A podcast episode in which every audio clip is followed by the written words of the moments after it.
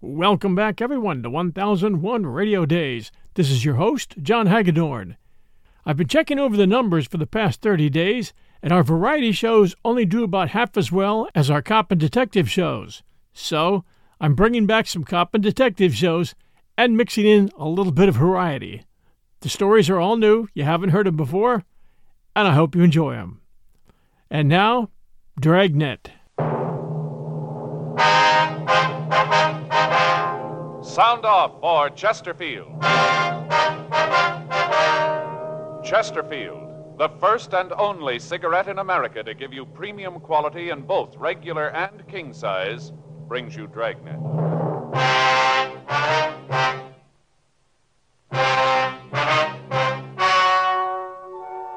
Ladies and gentlemen, the story you are about to hear is true. The names have been changed to protect the innocent.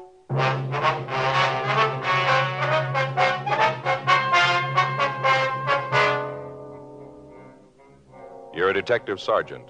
You're assigned to auto theft detail. A gang of car strippers has been operating in your city. From their MO, you know they're professionals. They move fast. Your job? Get 'em.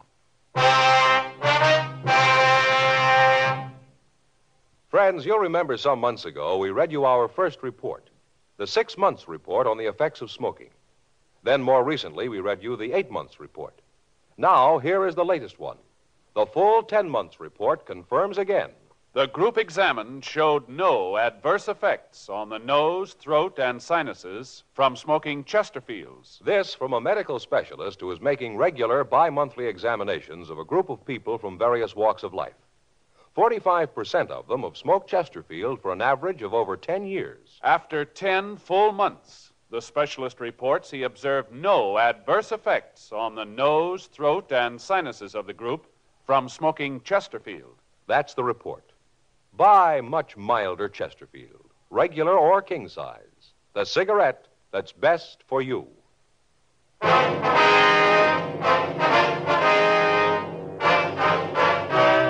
Dragnet, the documented drama of an actual crime. For the next 30 minutes, in cooperation with the Los Angeles Police Department, you will travel step by step on the side of the law through an actual case transcribed from official police files. From beginning to end, from crime to punishment, Dragnet is the story of your police force in action.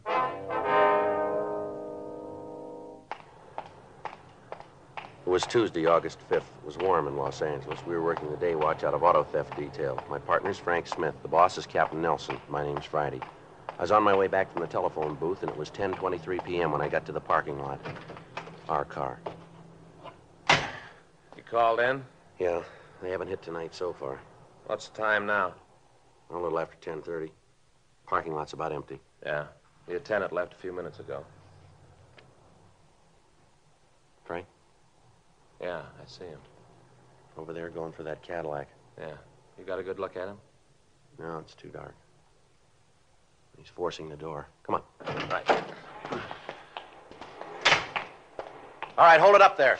He's in the car, Joe. All right, hold it up. He isn't going to stop.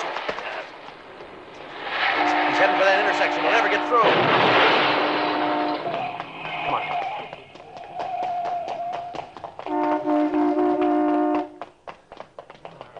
It looks pretty bad, Joe. Yeah, he really cracked into that Dodge, didn't he? All right, let us through, please. Come on, please let us through. I'll check the Cadillac. Right. I'll get the other car. Okay.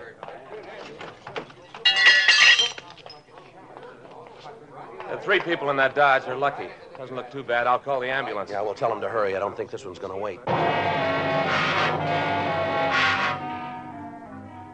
Ten forty-six p.m. The ambulance arrived, and after emergency treatment at the scene, the victims were removed to Georgia Street Receiving Hospital. A traffic car had been dispatched to investigate the accident. Upon arrival at the emergency hospital, we were informed that the suspect had died on the way. The dead body was identified by his personal effects as Charles Roxford, age 16. The Juvenile Bureau was contacted, and they requested that in the course of our investigation, we notify the boy's family. 11:27 p.m. Frank and I drove out to the address listed on the victim's identification. It was a house above the Sunset Strip. We rang the bell and waited. I'll try it again. Yeah.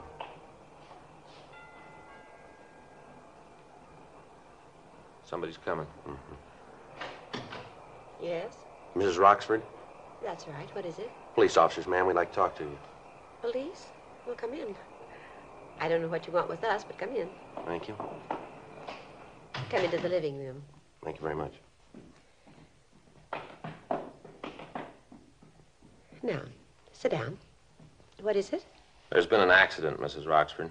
An accident? Yes, ma'am. Pretty bad one. What's this got to do with me? Well, you see, ma'am, your boy was. Joe? Well, we're sorry to have to tell you this, ma'am, but your boy was in an accident tonight. Charles? Yes, ma'am. You said it was a bad accident. Yes, ma'am, we did. How bad? How bad? Your son's dead, ma'am. Charles? Charles Roxford? Oh, uh, you're sure you have the right house? Yes, ma'am. We're sorry, Miss Roxford. Charlie, he, oh, he was only a baby. Just a baby. Oh, you're sure there's no mistake? You're sure? Afraid not, ma'am. How did it happen? Well, it was an automobile accident, ma'am. In an automobile? Yes, ma'am. Your boy was driving the car. Oh, but Charlie doesn't have a car. He doesn't drive. Your boy was driving a stolen car, Mrs. Roxford. What? Your son had a stolen car, ma'am. He was trying to get away. Well, that's not true. Afraid it is, ma'am. Why, no. You're lying to me. Charles wouldn't do a thing like that. Afraid that's the way it is, ma'am. That's terrible. I can't believe that Charlie'd do something like that. I thought I knew him. I, I didn't think he'd do anything like that. Well, did you see it? The accident. Were, were you there? Yes, ma'am, we were. How did it happen? Well, he'd stolen the car, ma'am. He tried to escape. He ran the car out into a crowded street. One of the cars in the traffic didn't have time to stop. Your boy ran right into it. Wasn't there something you could do to stop him? Well, we tried, ma'am. We yelled at him. He almost ran us down. You know where your boy was tonight, Mrs. Roxford? No. No, he had dinner and then said he was going out. I, I thought he was going to a show or something. No, I didn't know where he was going. Did he leave the house alone? Yes. Left right after dinner, about eight. Said he'd be back later. Said he, he'd see me later. Then he left. Is there anything we can get for you, Mrs. Roxford? No, no, nothing. Where's your husband, ma'am? I guess he's at his office. He sells insurance. Said he had to meet a client tonight. I don't know what he's going to do when he hears about this. Going to hit him awfully hard, awfully hard. Yes, ma'am. He and the boy were very close. I don't know what he's going to do when he hears about it. Did the boy give you any idea during dinner as to what he was going to do after he left? No, no, he didn't. I didn't talk much to him. Ma'am, Well, You see, I wasn't here. I was out most of the afternoon. I, I didn't get home until just before he left. He just finished dinner and then he left. I see, ma'am. I was at the bridge club. I always go on Tuesdays. Oh, if I'd known, if I'd only known what was going to happen. Am I going to see him? well, we want either you or your husband to identify him, ma'am. Charlie, he's dead. Just a baby, just a little boy. You were there. You could have done something. You're police officers. Isn't that your job? Beg your pardon? Well, isn't it your job to help people, to do something when they're in trouble? Well, yes, ma'am. I suppose it is, but it was a little late for that, wasn't it? What does that mean? Well, he was 16 when we met him, Miss Roxford. What's that got to do with it? Somebody should have tried a long time ago.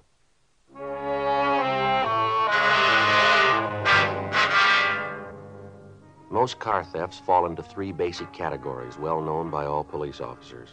First, the cars that are stolen by professionals who change the motor numbers, forge owner certificates, repaint the bodies, and sell them throughout the country. The second group consists of joyriders, thieves who steal the cars for a few hours merely to ride around in them and then leave them on the streets. The third category, and the one we've been working on for the past six weeks, dealt with the activities of car strippers. Their MO followed the usual pattern for this type of crime. The car would be stolen and then driven to some lonely part of the city. There, all usable accessories would be removed radios, tires, air horns, side mirrors, anything that could be resold would be taken. In certain cases, the articles would be stolen while the car remained parked where the owner had left it. We found that the gang had become so proficient that they could break into a car and remove the radio, as well as other accessories, in under 10 minutes. Avenues of sale for the stolen merchandise had been checked. Known dealers in stolen property had been questioned. As the days went on, the total of thefts went up. By the 5th of August, the gang had stolen over $12,000 in automobile accessories. In the instances where we'd been able to get a description of men loitering in the vicinity of the stripped cars, we'd had the witnesses check mug books in the hope of identifying the thieves. We'd gotten no new leads. Physical evidence at the scene of the abandoned cars had been checked and rechecked. It netted us nothing. A week passed. August 14th, 8.15 a.m. Frank and I got back to the office. The captain's really boiling, isn't he? Yeah, you can't blame them, though. They got to stop cold. Well, we gotta get a break in it sometime. All the luck can't stay on their side. I don't know. It looks like it could happen that way. Anything on the stakeouts last night? No, nothing that we got so far. Maybe something later. I got it. Auto theft Friday. I beg your pardon, ma'am. Well, no. Well, yeah. What was that again? Oh, yeah. Yeah, well, yes, ma'am. but- All right, what was that address again? Yes, I, I have Yeah, all right. Well, we'll send a unit out. I'm sure they can help you. No, I'd suggest you get in touch with the SPCA. No, SPCA, yes, that's. All right, bye. Well, there's a dandy one. What's that? Woman lost a cat from her car. Wanted to know if we'd get it back for her. Yeah? Says it's real easy to recognize. He has a collar on and he answers the name of Tabby. Oh, that makes it easier. Yeah. Auto theft, Smith. Yes, sir. That's right. Uh huh. Where are you calling from, sir? Yes, sir. That's on Wilshire, right? All right, sir. We'll be right there. Anything? Yeah, a doctor out on Wilshire parked his car out in front of his office. Yeah.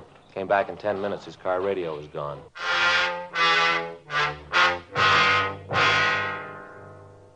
Eight fifty-six a.m. Frank and I got to the doctor's office. It was in a large medical building out on Wilshire Boulevard.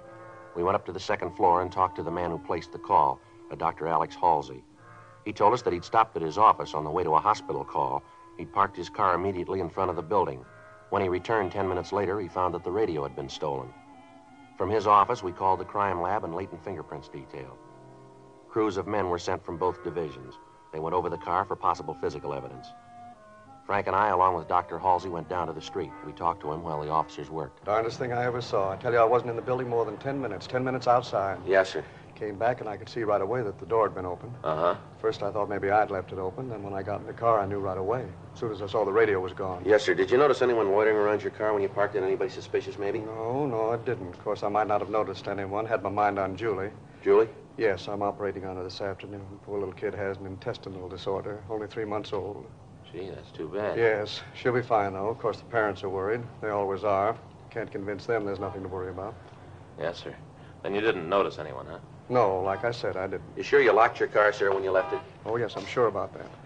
Always make it a practice to lock it when I leave it. Lots of times I leave instruments in it. Always have to be careful about the instruments. Oh, yes, sir, I always lock it. How about the windows? What?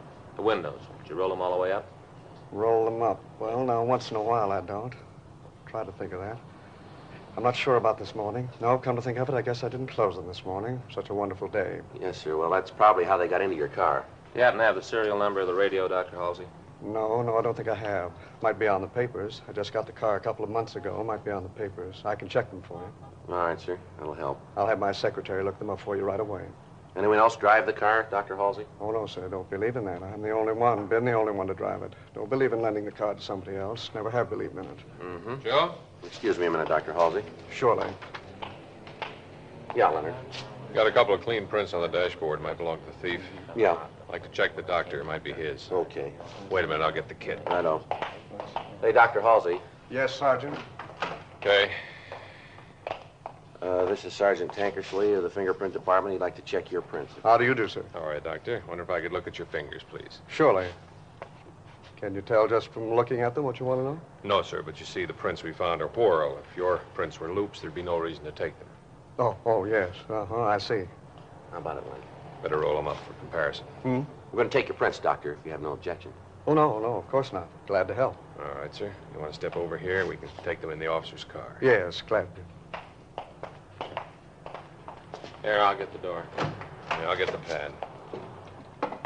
Now, doctor, if you let me have your hand. Surely, here. No, sir, if you let me do it, it'd be a little easier. Oh, yes.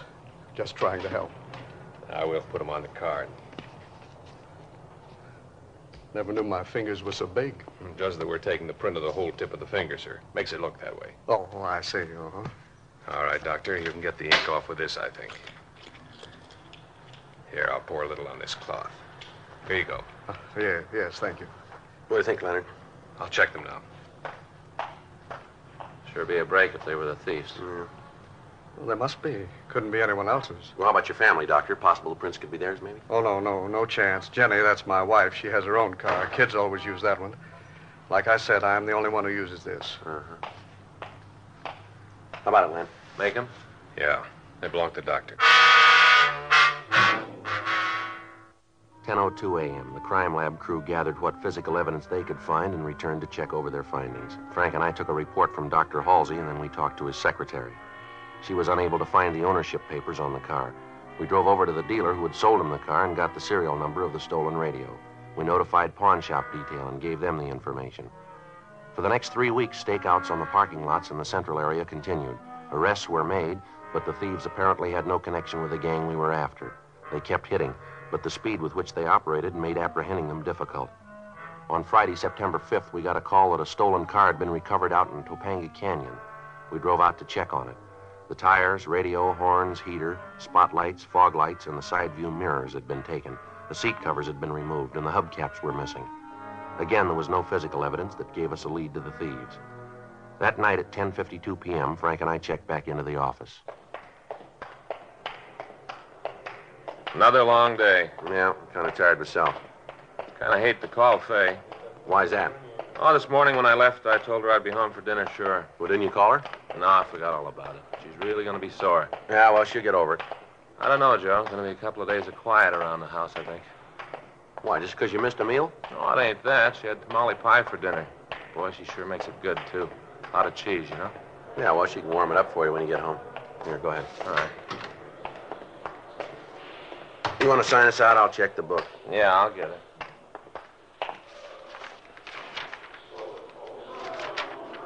Anything? Yeah, a call from Brennan out in Wilshire. I'll call him.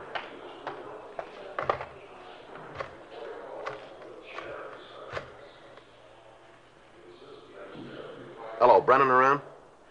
Yeah, all right. Say what it was about? No, I'm calling him now. Yeah, hi, Brennan. It's Friday. Yeah. You did, huh? Where'd that happen? No kidding. Well, those are the brakes, I think. Yeah.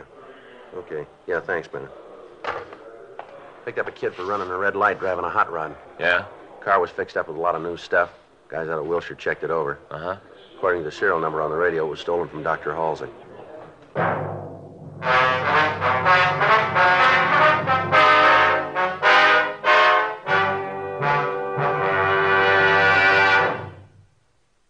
You are listening to Dragnet, the authentic story of your police force in action. In 1952, American smokers bought more Chesterfields than ever before in the history of the industry. Today, sales are still going up. Smokers everywhere are changing to Chesterfield. Chesterfield, the first and only cigarette to give you premium quality in both regular and king size. Premium quality in a cigarette means the world's best tobaccos, the best ingredients, the best cigarette paper.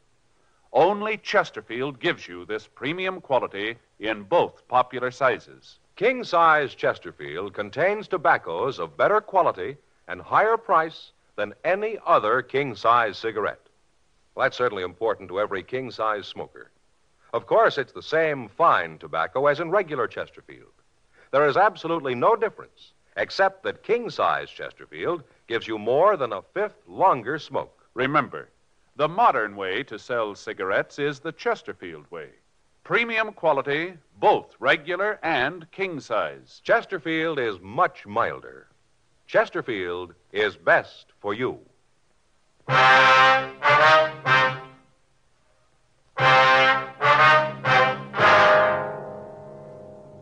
Eleven twenty-seven p.m. Frank and I drove out to Wilshire Division. We checked with Sergeant Brennan, and he told us how the boy had been picked up. He'd run a red light at the corner of Pico and La Brea. He'd been stopped by two officers in a cruiser car. He was driving a cut-down 49 Ford that was equipped with Cadillac hubcaps, white sidewall tires, Chrysler horns, and a Cadillac radio. The officers had started to question him, and he'd attempted to escape. He'd been apprehended and brought to the station to be interrogated. In checking the serial number of the radio, the men from Wilshire Division had discovered that it was stolen and had left word for us. 11:45 p.m. We went to an interview room to talk to the boy. What's your name, son? Martin. First name? Herb. Herb Martin. You know why you're here, don't you? Yeah. You want to tell us where you got that stuff? I bought it. Where? in Different places. You remember where? Not right off. How old are you? 19. Where do you live?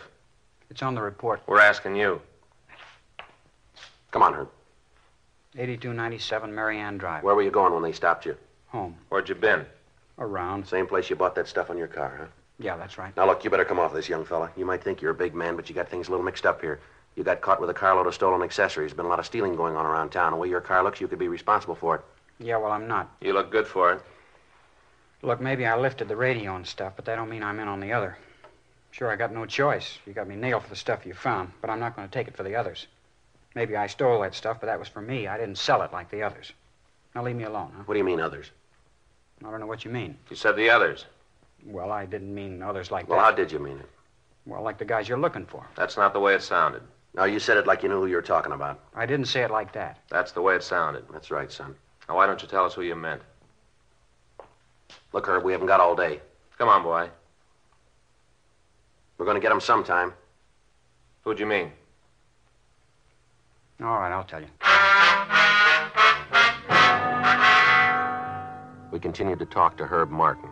He told us of the activities of a gang of car strippers who were working on order. He went on to say that from what he'd heard, if someone wanted to pick up some fast money, a connection could be made with a man on the corner of Sunset and Western.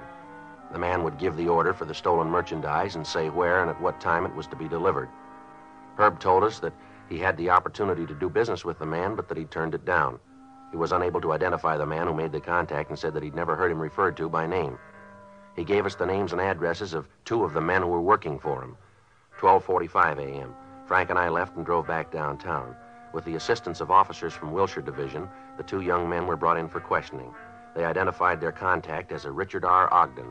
We ran the name through R&I and found that Ogden had a previous record of petty theft. From the 510 in his package, we obtained his last known address, but the landlady told us that he'd moved and left no forwarding address. She told us, however, that she thought we could find him at the Meyer Garage on South Hoover. We drove over and found that it was a small place on the corner of Hoover and Mariposa. The owner, Alan Meyer, told us that Ogden did work for him, but that he was out. He said that the suspect was expected back almost any time. While we talked to him, Meyer worked on a small foreign car. Great little cars.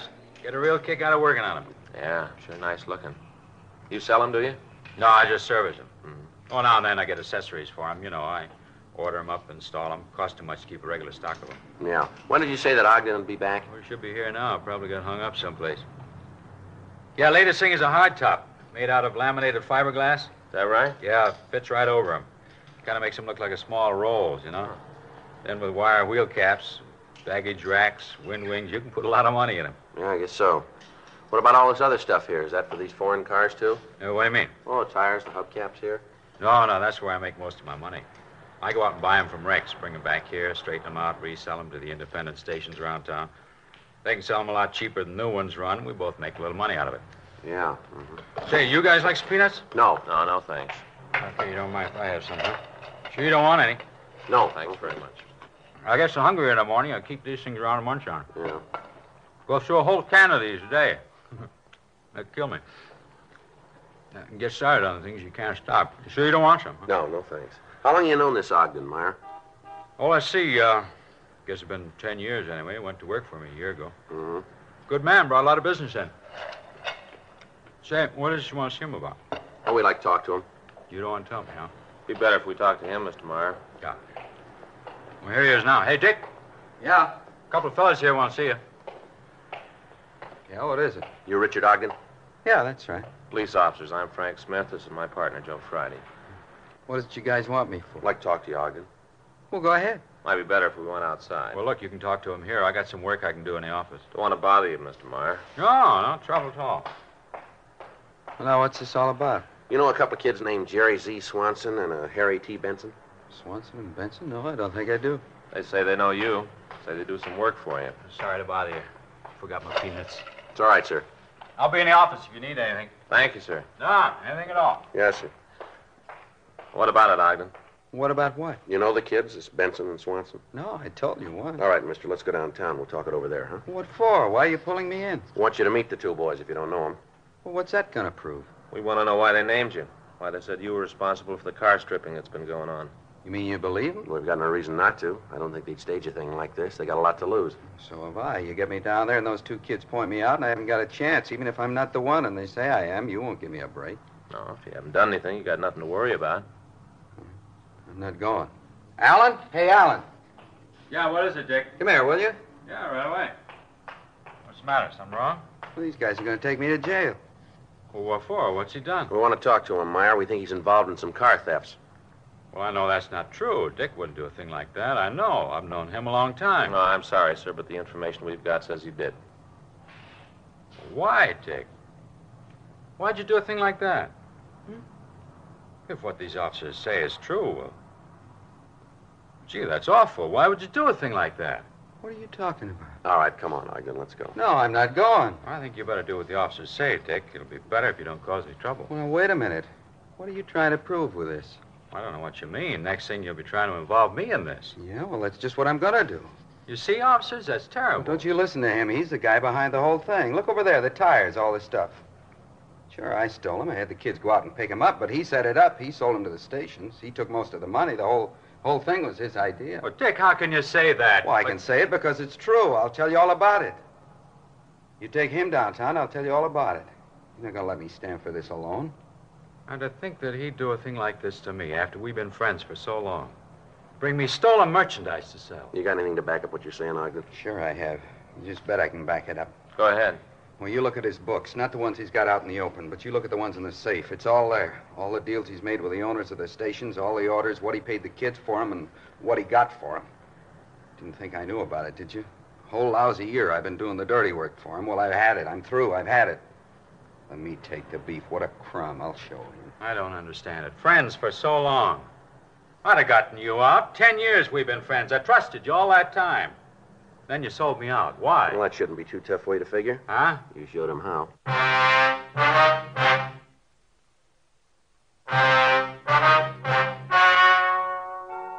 The story you have just heard was true.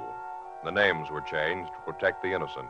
On January 21st, trial was held in Department 87, Superior Court of the State of California, in and for the County of Los Angeles. In a moment, the results of that trial.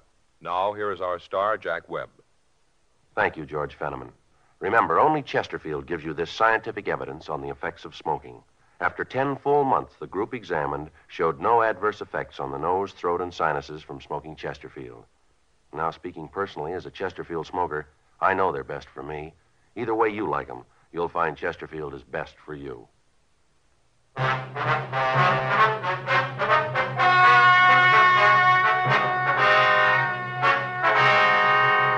Richard R. Ogden and Alan Y. Meyer were tried and convicted of receiving stolen property. They received sentences as prescribed by law. Receiving stolen property is punishable by imprisonment in the state penitentiary for a period of not more than 10 years or in the county jail for not more than one year. Investigation of the records of Alan Y. Meyer uncovered the names of the other men involved in the thefts. They, along with Herbert S. Martin, Jerry Z. Swanson, and Harold T. Benson, were tried on a charge of grand theft auto and convicted. They were sentenced to the state penitentiary at San Quentin, California, for the term as prescribed by law. Grand theft auto is punishable by imprisonment in the state penitentiary for a period of not less than one nor more than 10 years. Ladies and gentlemen, 10 million Americans have diseases of the heart and blood vessels. What are the causes and the cures? Well, it'll take research to find out. Send what you can to Heart, care of your local post office. Help your heart fund. Help your heart.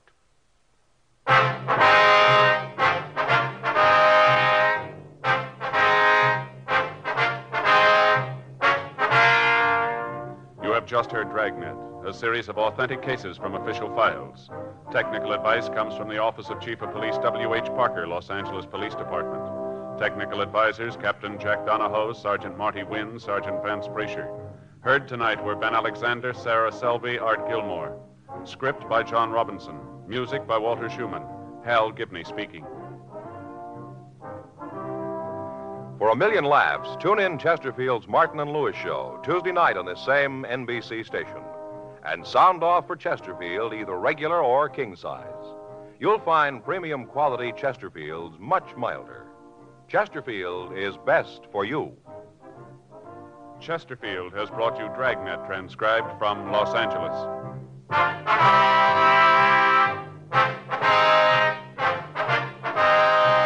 Tonight, it's Adventure with Barry Craig, confidential investigator on NBC.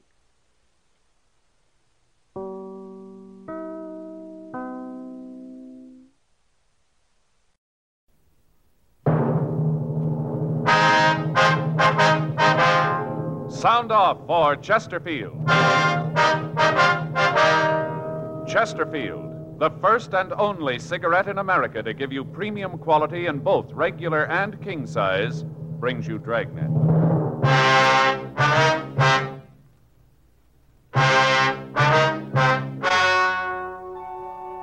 Ladies and gentlemen, the story you are about to hear is true. The names have been changed to protect the innocent.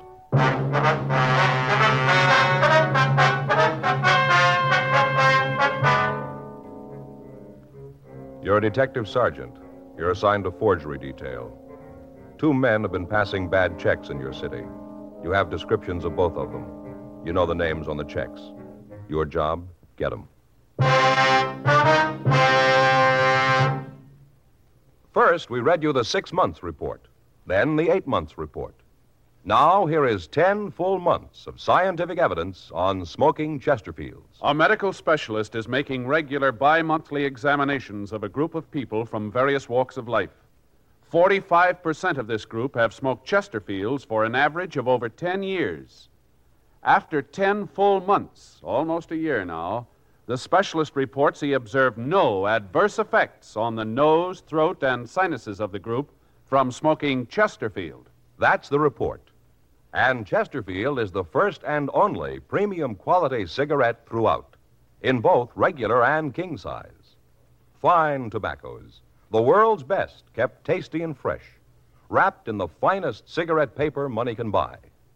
Yes, everything that goes into your Chesterfield makes it the premium quality cigarette. And it's the only cigarette that gives you scientific evidence of real smoking pleasure. Try much milder Chesterfield today. They're best for you.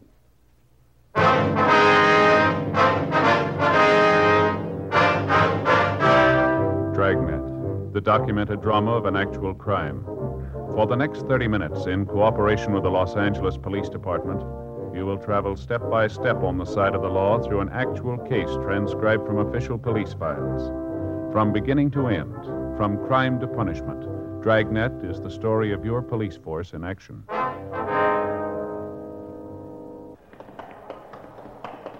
It was Thursday, April 8th. It was windy in Los Angeles. We were working a day watch out of forgery detail. My partner's Frank Smith. The boss is Captain Welsh. My name's Friday.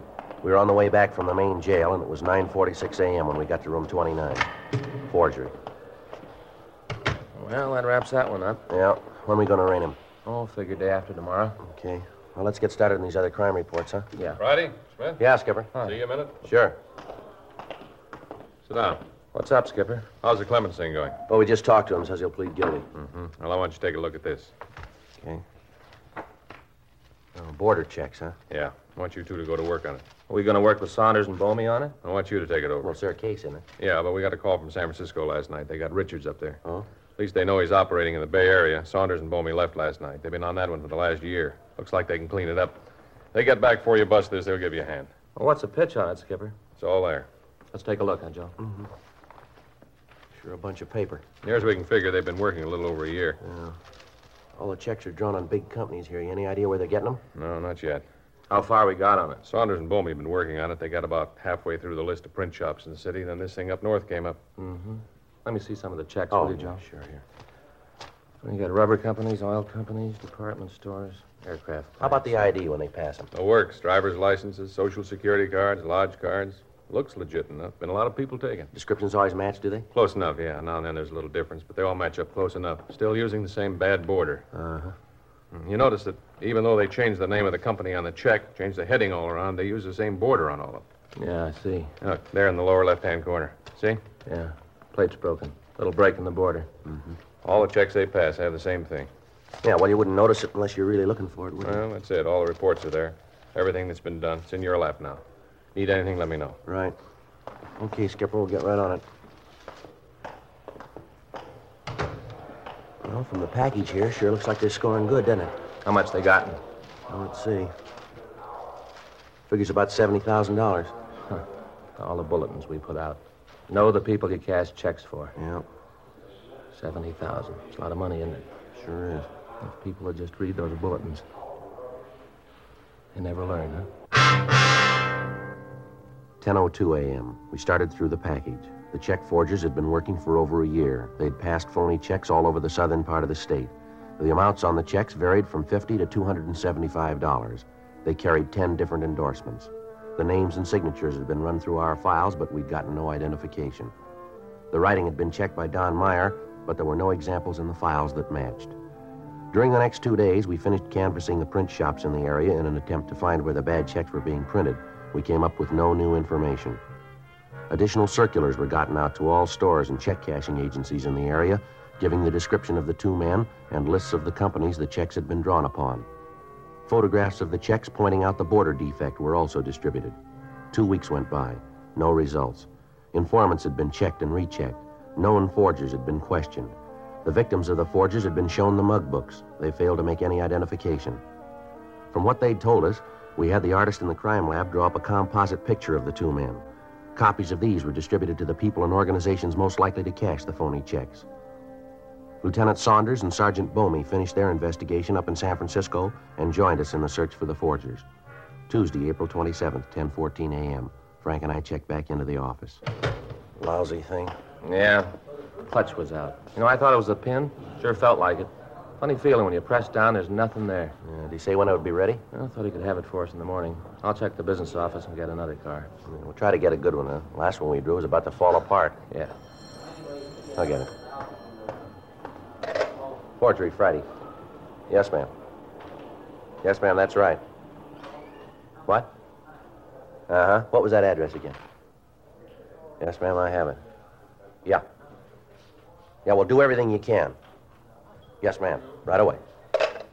And get your coat. What is it? Check cashing agency out on Pico. The guy's there now. Frank and I left the office and checked out another car. We drove out to the check cashing agency on Pico. It was located near a large tool and die plant, and they advertised that they cashed payroll checks. 10:33 a.m. We parked the car and went into the store. You the police? Yes, ma'am. Are you the one that placed the call? I sure am. I stalled him like you said. That's him back there. Uh-huh. I told him that he'd have to wait for the manager to get back and open the safe. He got pretty huffy about it at first. Then he said he'd wait. I think he's been drinking. Yes, ma'am. All right, we'll talk to him. He's the one. You'll see. I spotted him right away. Took one look at him, and I knew he was the one you've been looking for. All right, ma'am. Let's go. Sure fits the description. He's the one. Excuse me. Yeah. You wanted to cash a check, did you? Yeah, that's right. What if we could see your identification? Young lady has it. And Mm, Here it is. His driver's license and his social security card. All right, thank you. Leslie P. Bergen, is that right? That's what it says. Hmm? Yeah, we've seen it before. What if we could see that check? You bet. I'll get it for you. Well, look, there's no reason to make a federal case out of this. Give me the check and I'll go someplace else. I tell you, though, you act like this to everybody who comes in here, you ain't going to stay in business long. Yeah. Here you are, officer. Here's the check. What's she talking about? What? Officer. She called him officer. What are you, cops? You called it. How about it, Joe? Hmm. Yeah, broken border. Where'd you get this check, mister? What do you mean, where did I get it? They gave it to me at the plant. Gave you this check, huh? Yeah, that's right. Say, what's this all about anyway? How come you guys are so interested? I wonder if we could see what you got in your pockets. No, I don't have to show you. It's none of your business. You been drinking, mister? None of your business. You got no call to act like All right, this. come on, let's see what's in your pockets. What's that going to prove? Now, look, Bergen, if you haven't done anything wrong, then you got no reason not to show us, have you? Yeah? Oh, all right. Put the things here on the counter. All right. You guys going to regret this, you know. Is that right? You just bet. I got a lot of friends in pretty high places, and they're going to hear about this. You guys be sorry you ever started this. Uh-huh. All right, come on. You can go a little faster than that, can't you? All right, here. Here's some keys, change, money clip. All right, pick up the money and keep that with you. Now, just the money. Now, the back pockets. Back pockets. That's right. We want to see what's in them, too. Well, uh, all righty. I'm glad to cooperate with the law. Nice to know you guys are this alert. I'm glad to know you're doing your duty. Yeah, come on. Let's get to those back pockets, shall we? Say, what's your name? Friday. Cop, huh? That's right. Friday, huh? Yeah, wh- what's your first name? Joe. Joe Friday. That's right. Now, come on. Get the stuff out of your back pockets. Will you stall long I bet enough? you think I'm trying to hide something in there, huh? Well, you're wrong. I got nothing to hide. There's my wallet, comb, and that's all. This key here? Yeah? Keys to your car? Uh, No, I don't have her. Oh, that's not true, officer. I saw him drive up. That's his car out in front, the red Ford. that right, Bergen? Well, now, maybe it is, and then maybe again it isn't. You want to check on it, Frank? Yeah. Here's Keith. All right. I hate to think of it. I really do. What's that? Trouble you guys are going to get into when my friends in high places hear about this. Yeah, sure. Let's look at your wallet, huh? Why, Ah, you bet. Always glad to cooperate with the law. No, you hold it. Just open it up. Any money in it? I told you the money's in the money clip. Right here. You told me to keep it. You don't remember very well, do Well, these you? your cards here? Business cards? Let me see. Uh... Here. Yeah, certainly. They're mine. Leslie Paul Bergen, business advisor. I thought you said you worked at the plant. Part-time job. What's your name? Friday. What's your first name? Joe, I told you. Joe Friday, huh? I'd remember that and tell my friends in high places. How about your coat pockets? Anything in them? Well, cigarettes, maybe handkerchiefs, matches. That's about all. All right, let's see them. All righty. Sure nice to know that we got officers like you, always doing your duty. Yeah, see? Nothing. Mm-hmm. Where'd you say you got this check? What check? This one here, the one you tried to cash. Oh, yeah, that check. Yeah, that check. That's the one. Well, I got it from a friend. Uh, he asked me to cash it for him. Just so happened I had the money, so I did. Anything wrong with cashing a check for a friend? How come the check's made out to you? They always make checks out to me, always do down at the plant. Now, look, mister, you got your stories all mixed up here. Let's go downtown and get this thing straightened out, shall we? Joe. Yeah. We hit it. 23 checks all made out to him. Found him in the glove compartment of the car. Car's registered to a Leslie R. Doyle. What's his name? Smith. First name. Frank. Frank Smith. What is this? No, he's a happy drunk. Oh. These checks yours, Doyle? Well, let me see. Never saw those in my life. Well, we found them in your Oh, I car. certainly don't understand that. In my car? yes, that's right. Now, come on, let's go downtown. Where are we going? Downtown. What's your name? Smith, Frank Smith. Phony name. You wait till my friends hear about this policeman using an alias. My friends are going to hear about this, you know. Yeah, sure. Ah, in high places. 10:57 a.m. The suspect admitted that his true name was Leslie Doyle and that the car belonged to him. We took him to the city hall. Frank ran the name through R&I, but we got no make on him. His prints were rolled, but there was no record on him. A communication was gotten off to George Brereton, CII Sacramento, and one was sent to Washington. 11:30 a.m. We took him to the interrogation room to question him. I told you, I don't know where the checks came from. They were found in your car. So they were found in my car. That mean they're mine? Looks like you had something to do with it. They all were made out to you. The phony ID you got there. Well, maybe it's a joke. Maybe it's somebody's idea of a gag. well, huh? that's not very funny, is it, Doyle? Now, you don't have to tell me. Say, you got another aspirin. My head's coming apart. Frank, you got Yeah. Here. Yeah, thanks. Got some water? I'll get some for you. No, never mind. I'll take it without. Thought you might have a tap here. what? Sure. You turn it on and let it drip, and then you don't give people none until they answer your questions. Yeah, sure. You take pills like I do, you get to the point where the only important thing is to get 'em in your stomach. All right. Now, how about the checks, huh? I told you a hundred times I don't know anything about Then it. maybe we better fill you in, huh? Yeah, go ahead. I like to hear. We got you for trying to pass a check this morning, didn't we? You want to cop out to that? So maybe one check. Like I said, that's no crime. I cashed it for a guy. Maybe it was the same guy who planted the other ones. in my Oh, why don't you car. come off it, Doyle? Let's stop playing games here. We made you for the forgeries, and you know it. Your description matches the one we got. You turn up with 23 checks made out to you, all drawn on different companies. The border on the checks matches the ones we're looking for. We got witnesses who identify you. Now, why not save a lot of time and admit it? Come on, Doyle. Doyle? Don't look like there's any other way, does it? Not from here. Hmm. Well, if I cop out, will it help any? What do you mean? Like you said, now let's stop playing games. Will it help me out any? You're liable for 1 to 14 on each count. If I help, All we can do is see that it's marked down that way. that's all. That's all. Well, then I got nothing to lose by not talking. That's the wrong way to look at it. You guys haven't come up with any other way. We don't make deals, Doyle. You know that. Well, all right. I'll play it that way too. Now, let's get this 510, huh? Your true name, Leslie Richard Doyle? Yeah. Charge suspicion 470 PC forgery, April 27. Where do you live, Doyle? I told you once. Well, tell us again, would you?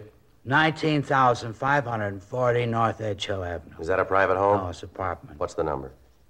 Say, you got another aspirin. This headache's the worst one I ever had. Don't worry, they're going to get worse. We continued to talk to Doyle. He told us that he'd come from back east about a year and a half ago. He said that he'd never been arrested and he had no record. He refused to tell us who his Confederate was in the forgery operation, and he told us that we'd get no help from him in proving that he was mixed up in it. We booked him at the main jail, and then we got in touch with Lieutenant Saunders and Sergeant Bomey. Together with them, we arranged a special show up. The victims of the forgers were asked to be present, and 12 of them gave us a positive identification of Doyle as the man who'd victimized them. The others said that he was not the man.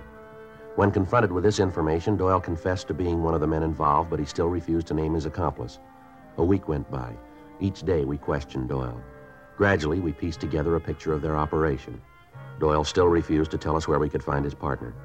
The kickback from Washington and Sacramento arrived, but gave us no new information. All known friends and associates of Doyle were checked out. From them, we found out that Doyle did work with another man, but that none of the witnesses could identify him.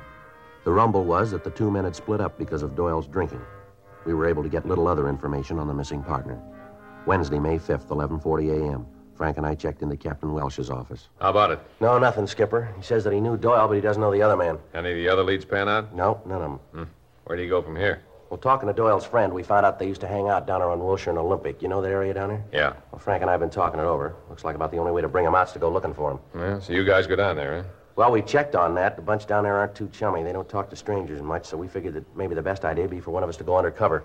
Maybe pose as a thief, buy our stolen goods, something like that. We might get a line on them that way. Yeah, might work. Well, not much choice now. We've tried about everything else. Well, which one of you's going to do it? Well, I thought maybe I'd be the one. No, I don't know if that's such a good idea. Why not, Skipper? Joe took the last one. Yeah, but didn't you work that area when you were in Vice? Yeah, but that was a couple of years ago. Still might be some people down there who remember you. You better take this one on Friday. All right.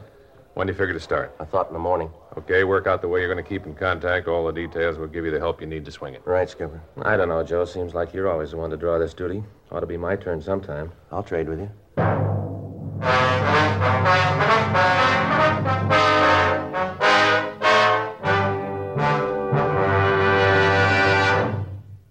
You are listening to Dragnet, the authentic story of your police force in action. Smokers all over America are changing to Chesterfield because Chesterfields are premium quality throughout in both regular and king size. King size Chesterfield contains tobaccos of better quality and higher price than any other king size cigarette. That's certainly important to every king size smoker. Of course, it's the same fine tobacco as in regular Chesterfield. There's absolutely no difference, except that king size Chesterfield gives you more than a fifth longer smoke. So remember, the modern way to sell cigarettes is the Chesterfield way. First and only cigarette with premium quality in both regular and king size. Chesterfield is much milder. Chesterfield is best for you.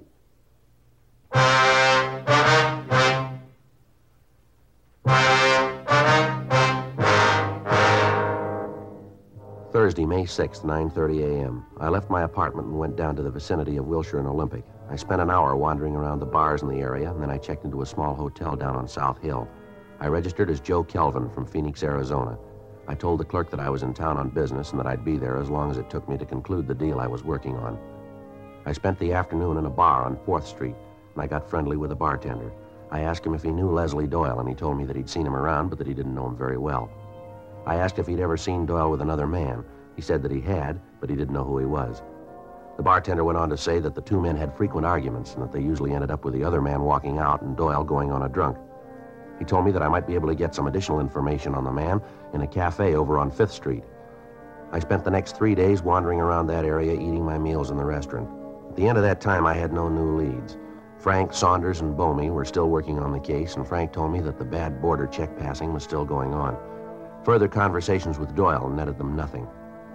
At the end of a week, I'd gotten to know one of the waitresses at the restaurant, and she indicated that she knew Doyle's partner, that she knew him merely as Mac.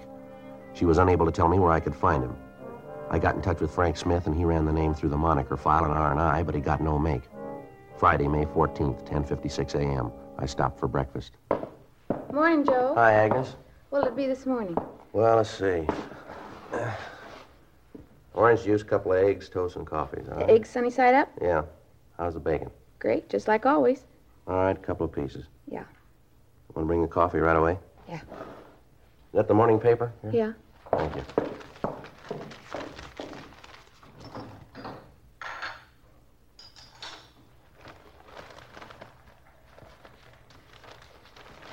What happened to the sports page? Here. You don't look good this morning. Bad night? Yeah, had trouble getting to sleep last night. Mm-hmm. How's the deal coming? Oh, all right, I should wind it up in a couple of days. What business you in anyway? Oh, you could call me kind of a broker, I guess. That right? Yeah.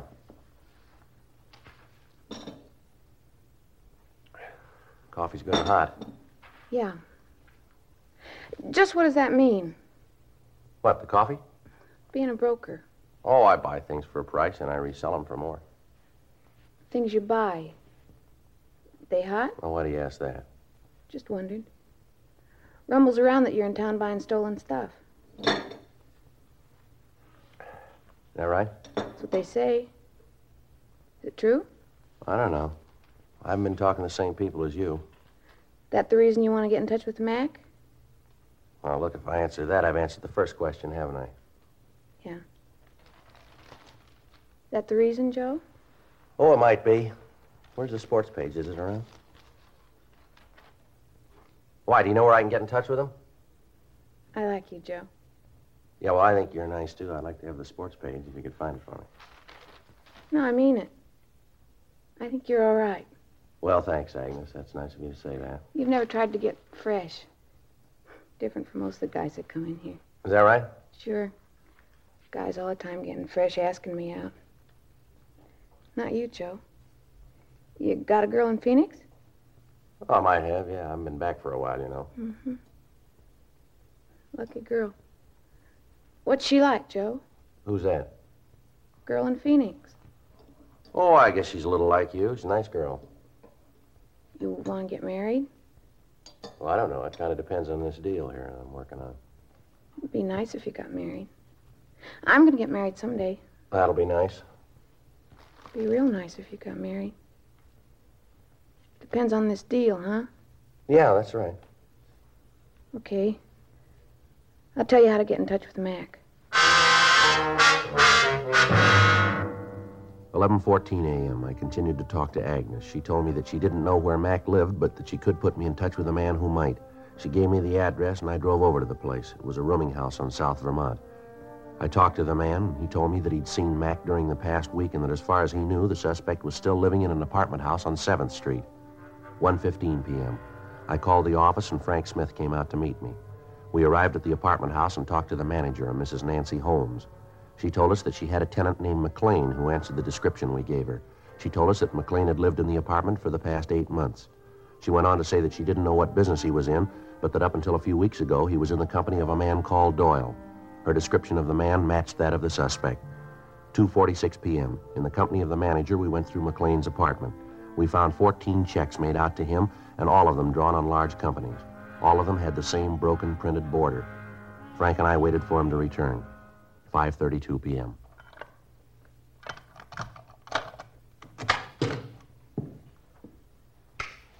What are you doing here? Your name Gene McLean? Yeah, who are you? Police officers. These checks here. Where'd you get those? On the desk over there. You got no right to go through my things. We'll talk about that downtown. Come on, let's go. Now, look, maybe you guys made a mistake, huh? Maybe you got the wrong fella. Can't we work something out? This is a pretty good thing. There's enough for everybody. I'm sure we can make a deal, huh? No reason to act like this. Where's the press, mister? Huh? The press you print these up on, where is it? I don't know what you're talking about. I don't know anything about a press. I don't even know what you're talking about. It won't work, McLean. We got Doyle. What's he told you? All we need. Well, then he's told you where the press is, too. We're asking you about that, mister. Well, like I said, I don't know what you're talking about. You drive a car, McLean? Yeah. Where'd you park it? On the street. No garages in this crummy place. No, that's not true, Mr. McLean. Oh, keep your nose out of this. You've been spouting off too much already. That's not true, Mr. McLean. I heard everything from the hall. These officers asked me some questions, and I answered them. Police have never given me any trouble. Ten years I've been managing this place, never had no trouble before. Now you come in here and louse things no, up. turn that off. Come on, let's get out of here. Now you just wait a minute. Come in here and call this a crummy place. You didn't know I heard you, did you? Well, I did. Listen, officer, he's lying when he says he doesn't have a garage. He may keep his car out on the street. Maybe that part's true, but he's got a garage. You just bet he has. Come on, let's get out of here. Stick around here and listen to this loony old bag. She's cracking up. Where is the garage, ma'am? I'll show you. It's just down the street. It's an old place. They rent it from the Pearsons just down the street. I'll show you. Crummy old bat. Real harpy. Sticking her nose in where it don't belong. Don't you talk to me like that. I don't know what it is that these officers are looking for. Yeah. But I'll just bet they'll find it there. 6:27 p.m. Mrs. Holmes showed us down the street to a garage set behind a large house. The door was locked, but McLean produced the key. We went over the place, but we found nothing. 6:55 p.m. Satisfied now? Told you there wasn't anything wrong. I told you you wouldn't find anything here. It's got to be here someplace, Joe. Yeah. How long you had this place, McLean? A couple of months. Now we can check the owner on that. Aren't you guys ever going to give up? You maybe got me in custody, but that don't mean you're ever going to be able to prove anything. I think maybe we'll be able to. Joe. Yeah. Take a look here. On the floor. Mm-hmm. Look here, so the old wooden floor and most of the nails are all rusted over. And right here, they look pretty new. Looks like the wood's been moved. Mm-hmm. How about this, McLean? I don't know what you're talking about. Grab that hammer, will you, Frank, over there? Yeah, sure. Here you go. All right. Now maybe we can take a look. You guys are wasting your time. You know that, don't you? Yeah, well, it's our time. Don't you worry about it. You want to give me a hand here, Frank? Yeah. All right. You got it? I got it. All right. It's all dug out down there. Yeah. Let's take a look. Something down there. How about this, McLean? I don't know what you're talking about. The press, huh? Yeah. Wait a minute. A package over here. Let's see what's in it. Look, you got no right to come in here and tear out the place. I'm going to see a lawyer about this. How about it, Joe? Yeah. Printing press. Take a look. Huh. Engraver's plates. Look, here's the broken border. Yep. All right, McLean, let's go. You just wait. My lawyer's going to hear about this. Is that right? Yeah, you bet it's right. Come in here, tear up the floor. You got no warrant. You got no right. Sick of being shoved around by you guys. You haven't got any beef, McLean. I'll decide that. No, you're wrong. Huh? Man. Somebody else is going to do that.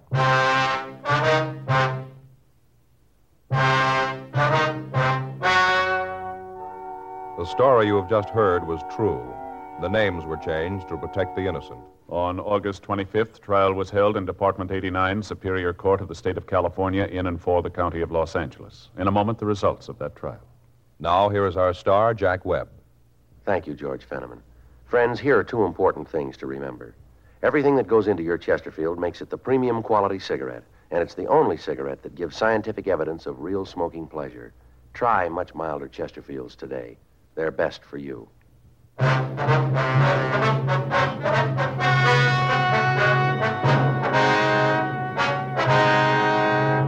Leslie Paul Doyle and Jean Rowell McLean were tried and convicted of 10 counts of forgery.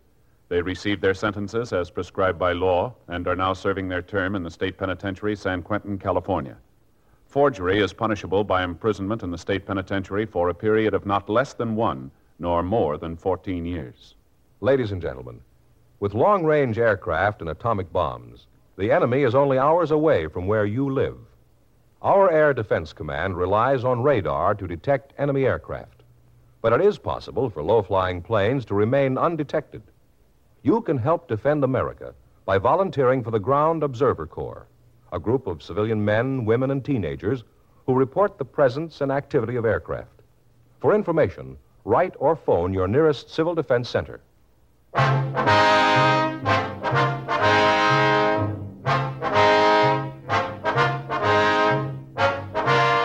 You have just heard Dragnet, a series of authentic cases from official files. Technical advice comes from the Office of Chief of Police W.H. Parker, Los Angeles Police Department. Technical advisors Captain Jack Donahoe, Sergeant Marty Wynn, Sergeant Vance Brasher. Heard tonight were Ben Alexander, Art Gilmore, Whit Connor. Script by John Robinson. Music by Walter Schumann. Hal Gibney speaking. For a million laughs, tune in Chesterfield's Martin and Lewis show Tuesday night on this same NBC station. And sound off for Chesterfield regular or king size. You'll find premium quality Chesterfields much milder. Chesterfield is best for you. Chesterfield has brought you Dragnet transcribed from Los Angeles.